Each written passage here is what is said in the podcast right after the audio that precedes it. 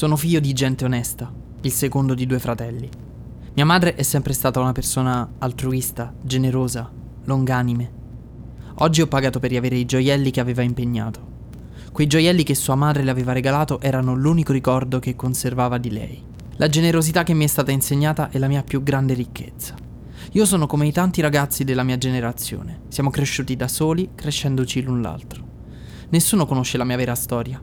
Non voglio essere un buon esempio. Io sono un buon esempio. Io sono Marco M.M. Mennillo e oggi vi racconto la storia dietro Rolls-Royce. Benvenuti all'episodio numero 4 di Mi Minore.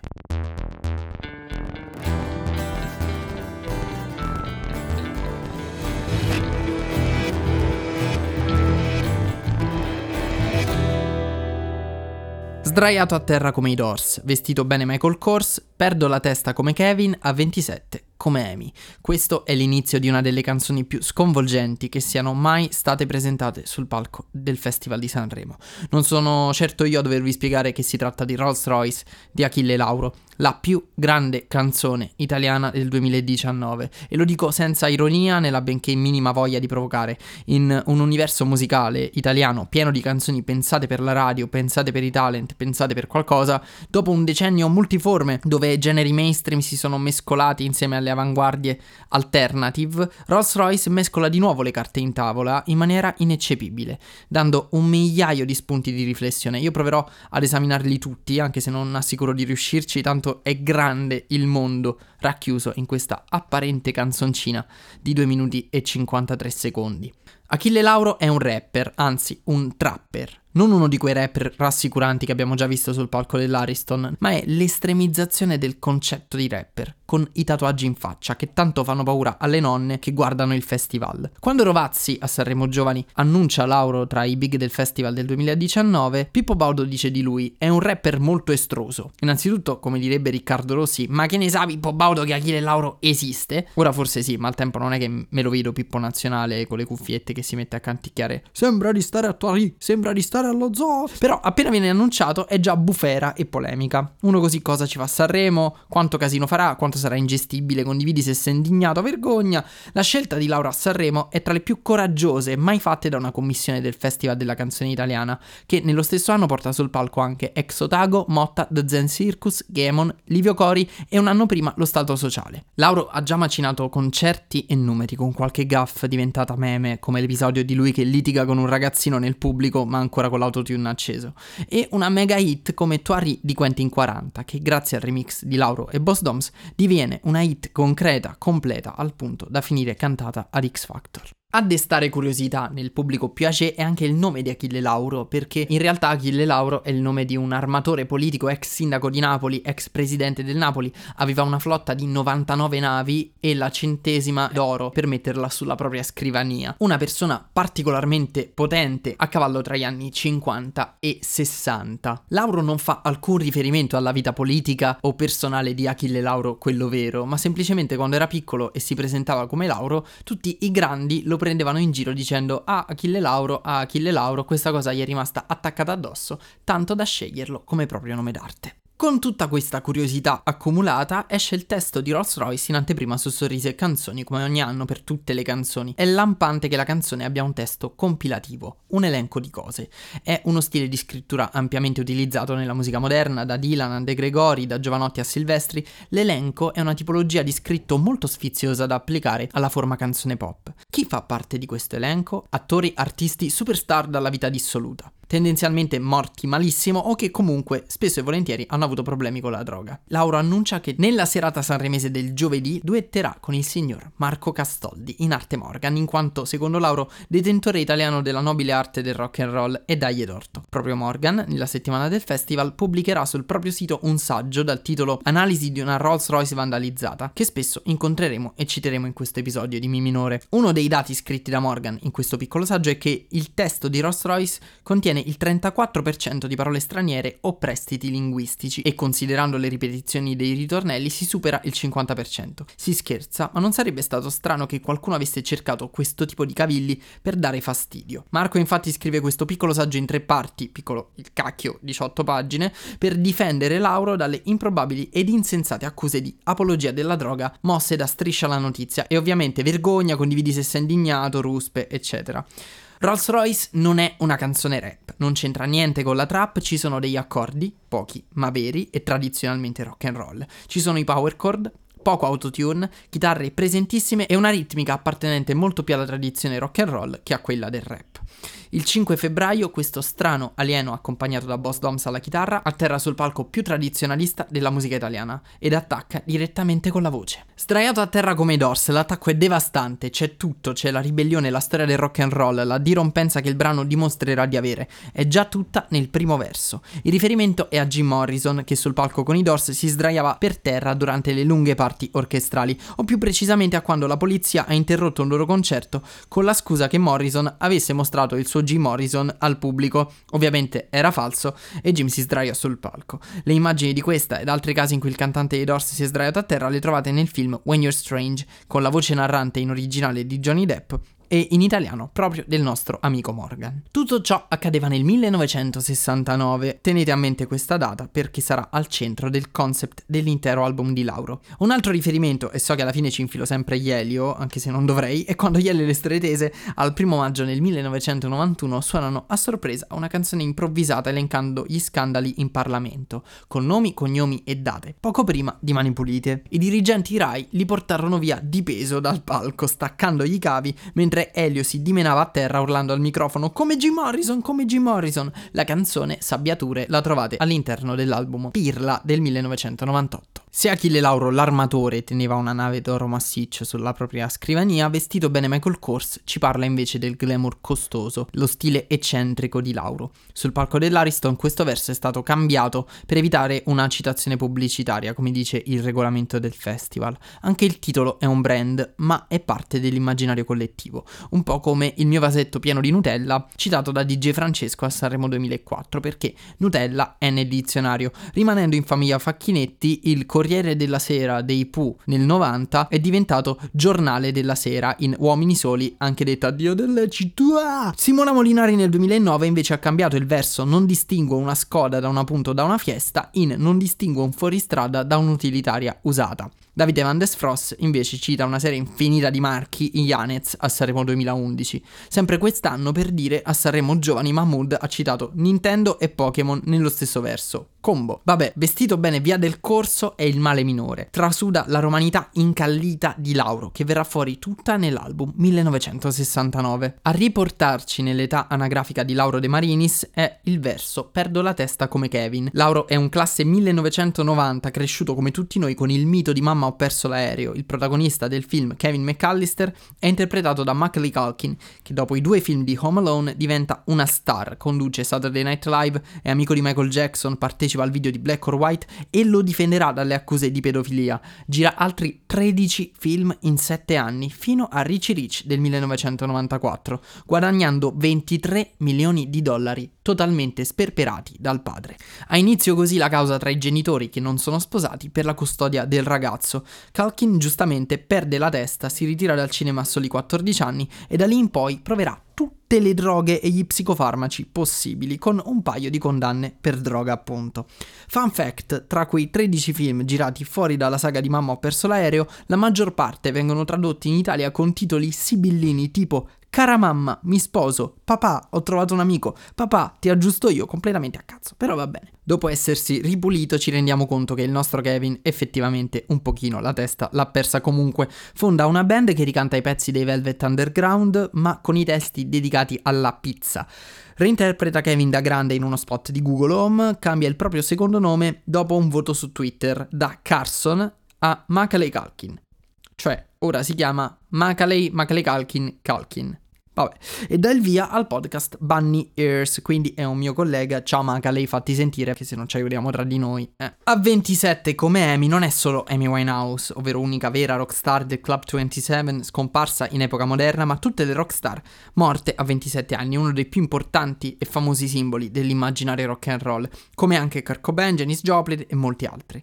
Come dice Federico Pucci, il rock and roll racconta di una giovinezza eterna che deve bruciare piuttosto che appassire. E se Marilyn Monroe è una delicata immagine di quel periodo storico e della bruciante fama che ti distrugge, la chitarra in perla è la Fender Stratocaster, un simbolo, una delle chitarre più usate del rock, usata da Jimi Hendrix e in colorazione blu proprio da Billy Joe Armstrong, cantante dei Green Day, unico in vita di tutta la ballotta insieme a Axl Rose e Rolling Stones. E poi Jimi Hendrix e Elvis, due capisaldi della cultura rock anche per i puristi, con tanto di citazione a Viva Las Vegas, a sua volta apologia del divertimento sfrenato. Tutti questi artisti, attori, icone, creano un inno all'immaginario che dopo si accenderà ancora di più con la seconda strofa, andando oltre la scrittura compilativa ma usando anche la tecnica del cut-up, una tecnica di scrittura che consiste nel mischiare frasi che sembrano non avere un filo logico per crearne uno di sensazione. Il rock and roll rifiuta le regole, ecco un elenco di persone che hanno rifiutato le regole, scritto rifiutando le regole. Va ammesso che in realtà il testo di Rolls-Royce, per quanto compilativo e cut-up, ha comunque molto più senso di altri testi che abbiamo visto al Festival di Sanremo. Arriva il primo ritornello, un vocativo. Si invoca la Rolls-Royce come mezzo per raggiungere quel tipo di immortalità, di status tipico delle rockstar. Nella sua analisi Morgan scrive: la canzone che parla dell'automobile, del mezzo di trasporto motorizzato, è un filone preciso che nasce proprio con l'invenzione dei motori. C'è una tradizione che va molto indietro nel tempo e parte dal blues. Ed è vero, da Baby You Can Drive My Car, i Beatles, Keep Your Eyes on the Road, Your Hands Upon the Wheel, ovvero Roadhouse Blues dei Doors, Mercedes-Benz di Janis Joplin, ma anche I'm in Love with My Car dei Queen, o Fame di Bowie e John Lennon, Fame, What You Need Is in the Limo. Morgan cita anche la Torpedo Blu di Gaber, Andavo a 100 all'ora di Morandi, scritta da Migliacci, o La Macchina che accoglie il barbone di El Portave Scarpe del Tennis di Iannacci, volendo anche una più recente Ritmo Abarth dei Subsonica. L'auto nel rock non è uno stereotipo ma un archetipo, un simbolo, un mezzo per arrivare in un posto anche e soprattutto nella scala sociale. Continuando a guidare la canzone, questa ingrana la marcia con la seconda strofa. No, non è vita, è rock and roll. Il tema dell'iconografia, gli idoli rock, le icone della cultura popolare, i simboli ma anche il rapporto tra persona e personaggio. Vivere nel rock and roll conta se lo si fa sul palcoscenico, perché si è ciò che il pubblico vuole. La nuova era di Lauro affonda a piene mani in questi personaggi che hanno creato un alter ego da palco. Bowie e il suo Ziggy Stardust, ma anche tutti gli altri, però anche un più Romano Renato Zero con i suoi outfit sempre a metà tra maschio e femmina, tra sobrio e osceno. Ci si aspetta un personaggio scomodo e scandaloso. Eppure in quella settimana Lauro fa innamorare l'Italia della sua gentilezza, della sua educazione smodata, nel suo dire buonasera signore e signori o buonasera signorine, se si rivolge a una platea più giovane e capace di comprendere la provocazione sessualmente antimisogina. Lauro gioca con la sessualità limonandosi sul palco Boss Doms senza nessun problema, così come Boss Doms sale sul palco di Sanremo con un ciuccio per dedicare teneramente la performance al figlio nato da pochissimi giorni. Contrasti, contraddizioni, vita versus rock and roll, casa contro palco, ma questa non è musica, è un Mirò. Torna l'avvicinamento della musica all'arte che avevamo già intravisto in Thoiry, e Mirò nella fattispecie era re del surrealismo. Così come surreale non è un drink ma è un Paul Gascoigne, ovvero non è soltanto una bevuta, è una dipendenza pesante e schiavitù passionale fino all'autodistruzione, proprio come è successo a Gascoigne, centrocampista inglese la cui dipendenza dall'alcol ha portato a devastanti disturbi psichici. Farsi male pur di cadere nelle tentazioni. Non è amore, è un sexy shop, riporta all'amore che spesso si inventa per dare un senso all'attrazione, al suo spirito più animalesco e selvaggio del desiderio. Idee condivisibili non sempre, ma il rock and roll non lo è sempre, però sempre chiede redenzione. Quindi il ritornello è l'ennesima dichiarazione di disobbedienza, voglio una vita così, voglio una fine così, c'est la vie, che unisce uno slogan che sembra citare Vasco a un c'est la vie che rientra in quelle frasi che formano quasi un wiki tra tutti i brani di Lauro, con riferimenti che ritornano e danno il marchio di autenticità a tutti i testi dello stesso autore. La richiesta di redenzione del rock arriva nel ponte. Primo momento di dramma apparente, e qui mi affido di nuovo alle parole di Sir Morgan da Monza. Gli elementi presenti nella forma dell'elenco vengono tenuti insieme dai due momenti cruciali che mutano in drammatico lo stile anche dal punto di vista musicale. Si tratta del ponte e il finale, che rappresentano il cuore della canzone perché sono apparati di connessione e tengono viva la canzone portando più in alto il valore del messaggio. Di noi che sarà è il primo segnale di disperazione, perché questo noi in realtà non esiste. Poi c'è l'ossessionante presenza della Rolls-Royce, che più viene ripetuta come parola e meno si vede l'oggetto. Più si ripete Rolls-Royce e meno si vede la macchina, che infatti non è reale ma oggetto del desiderio. E in questo diventa qualcosa di struggente. Saltando alla fine arriva il punto più alto, perché arriva Dio. Dio, ti prego, salvaci da questi giorni è una frase di chi ha visto che questi giorni sono nefasti e dolorosi e che il giochino della Rolls-Royce è una bella favola, ma la realtà è un'altra. Quindi quella che per molti è una filastrocca senza senso, o peggio, un'apologia della droga, è in realtà una preghiera, una richiesta di redenzione dalla vita dissoluta, che non è vita, è rock and roll, ma spesso le due cose si mescolano. La rockstar che scrive Rolls-Royce forse ha subito il fuoco di un amore che ha bruciato il cuore di carta e chiede a Dio la salvezza dai vizi, dalle dipendenze, dagli eccessi, chiedendo un gesto di pietà. Tienici da parte un posto e segnati sti nomi. Potrei esagerare dicendo che Rolls-Royce arriva a dare un inno rock and roll a una generazione che di indie rock non ne aveva. Non posso però non parlare dell'insensata polemica di finti telegiornalisti che categorizzerei come teste di cazzo. Striscia accusa quasi subito Rolls-Royce di essere un'apologia dello sballo e dell'utilizzo di droga, poiché una tipologia di ecstasy riportante il logo della casa automobilistica sulle pasticche si chiamerebbe appunto Rolls-Royce. Ancora Morgan, ma è possibile che non ci arriviate? Ancora stiamo a raccontare la stronzata del maledettismo e per giunta senza una precisa finalità. Qui si fa solo del gran casino in un tripudio bigotto che non solo rinuncia ad un'occasione di dibattito culturale, ma si diverte a depistare, a rendere frivolo e volgare tutto quello che gli passa davanti, mettendo in difficoltà un ragazzo di 28 anni che fa quello che andrebbe considerato un miracolo. Tenta linguaggi nuovi nel tempio del banale. Metterla sul piano della droga è una vigliaccheria, un colpo basso, una bastardata che un artista così propositivo e positivo, un ragazzo curioso e umile, oltre che sensibile e intelligente, venga gettato nella paranoia, nell'ansia del doversi difendere da calunnie, anziché esprimersi in tutta la sua potenza. Divertire e divertirsi con spirito creativo e innovativo. Scandaloso e desolante che alle prove io abbia visto questa paura, quest'aria spaesata e implosa, questa nuova malinconia che non avevo mai visto in lui, chiuso in se stesso e silenzioso come per autodifesa, a riccio. A parte che le accuse vengono da un programma che per partito preso ha cercato qualunque tipo di intoppo nascosto nei due magistrali festival di Baglioni. Poi le accuse verso una canzone che si chiama Rolls-Royce vengono da parte di un programma che si chiama Striscia. Quindi non mi sembrano tanto nascosti i riferimenti al passato da pusher, che ha sfiorato la vita di Lauro, di cui ha parlato ampiamente nelle interviste e anche nel suo libro Io sono Amleto, da cui è tratto l'intro di questo episodio di Mi Minore. Almeno avremo un cantante che sa di cosa parla, e se per assurdo la canzone parlasse di droga, ci sono un ponte e un finale a chiedere redenzione, a chiedere una via d'uscita, tutt'altro che un esempio negativo. E soprattutto la canzone che racconta di droga è il terzo singolo, quello che dà il titolo all'album, 1969. Il lessico e lo storytelling di Lauro appartengono a una wiki, ovvero se il disco 1969 non si può considerare letteralmente un concept album, alla tematica musicale e stilistica dell'immaginario rock and roll e l'epoca della fine degli anni 60. Il personaggio che recita Lauro, molto simile a quello reale ma leggermente distaccato, collega le storie di molte canzoni.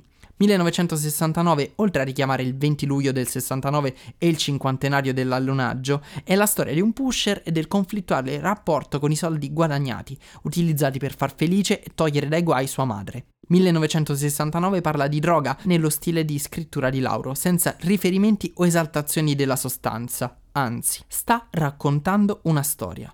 Il personaggio che spaccia in 1969 è lo stesso che dice alla madre ti compro Castel Sant'Angelo in zucchero. È lo stesso a cui viene detto ma che bel vestito signor De Marinis in Mai Più, contenuta nel disco di Rocco Hunt. Ed è lo stesso che fa il DJ e passa la notte in questura nella versione riletta 20 anni dopo di Il mio DJ di Subsonica. È il delinquente dell'omonimo singolo. Unire i tasselli di queste storie come un gigantesco mosaico è tra le cose più interessanti del panorama musicale italiano degli ultimi anni. Per questo Rolls-Royce è la più grande canzone del 2019, perché per quanto alcuni cantautori abbiano scritto canzoni bellissime, poche hanno dietro un mondo intero, cosa che fa questo piccolo capolavoro di genere che ha spiazzato per il suo essere alieno sul palco più tradizionalista del nostro paese, rinnegando il preconcetto che il pubblico aveva di un personaggio, controvertendolo. Si chiude il 2019 con Lauro che, come i grandi personaggi della storia del rock, è già in un'altra epoca, saltando dal 69 al 1990 con il suo prossimo album, spostandosi dal rock duro e crudo e contaminandolo con il teen pop e il grunge degli anni 90. E c'è soltanto da stare a guardare cosa accadrà in questa nuova epoca della sua carriera, in questa nuova veste di un personaggio che sembra non avere tempo. Per questo episodio di Mi Minore è tutto, io sono MM e ci risentiamo nella prossima storia nascosta dentro una canzone.